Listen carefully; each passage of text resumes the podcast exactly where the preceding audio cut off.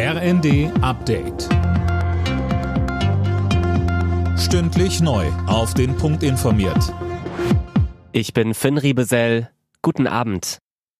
Eine Störung des Mobilfunknetzes von O2 sorgt gerade bundesweit für Probleme.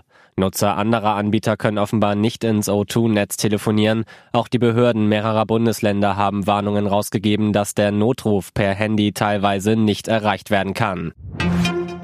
Sozialverbände fordern bei der Auszahlung des Wohngelds mehr Tempo. Hintergrund, das Bauministerium befürchtet eine regelrechte Antragsflut, weil mit der Wohngeldreform deutlich mehr Menschen Anspruch darauf haben.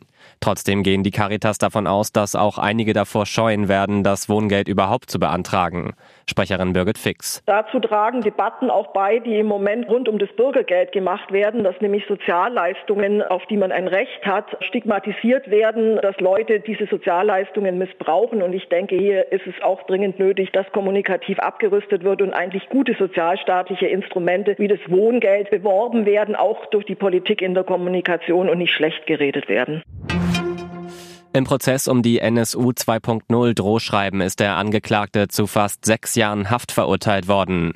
Die Richter am Landgericht Frankfurt sahen es als erwiesen an, dass der 54-Jährige hinter den volksverhetzenden Schreiben steckt. Mehr von Eileen Schallhorn. Der Berliner hatte demnach zwischen 2018 und 2021 zig Promis, Aktivistinnen und Politikerinnen hasserfüllte und rassistische E-Mails, Faxe oder SMS geschickt, unterschrieben mit NSU 2.0. Dafür hat er sich auch ganz persönliche Informationen zu seinen Opfern bei der hessischen Polizei erschlichen. Die Beamten standen deswegen kurz selbst unter Verdacht.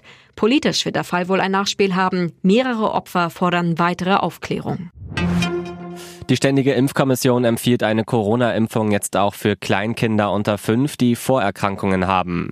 Für gesunde Kinder in dem Alter sieht die STIKO keinen Anlass, eine Impfempfehlung rauszugeben. Grund, schwere Verläufe seien sehr selten. Alle Nachrichten auf rnd.de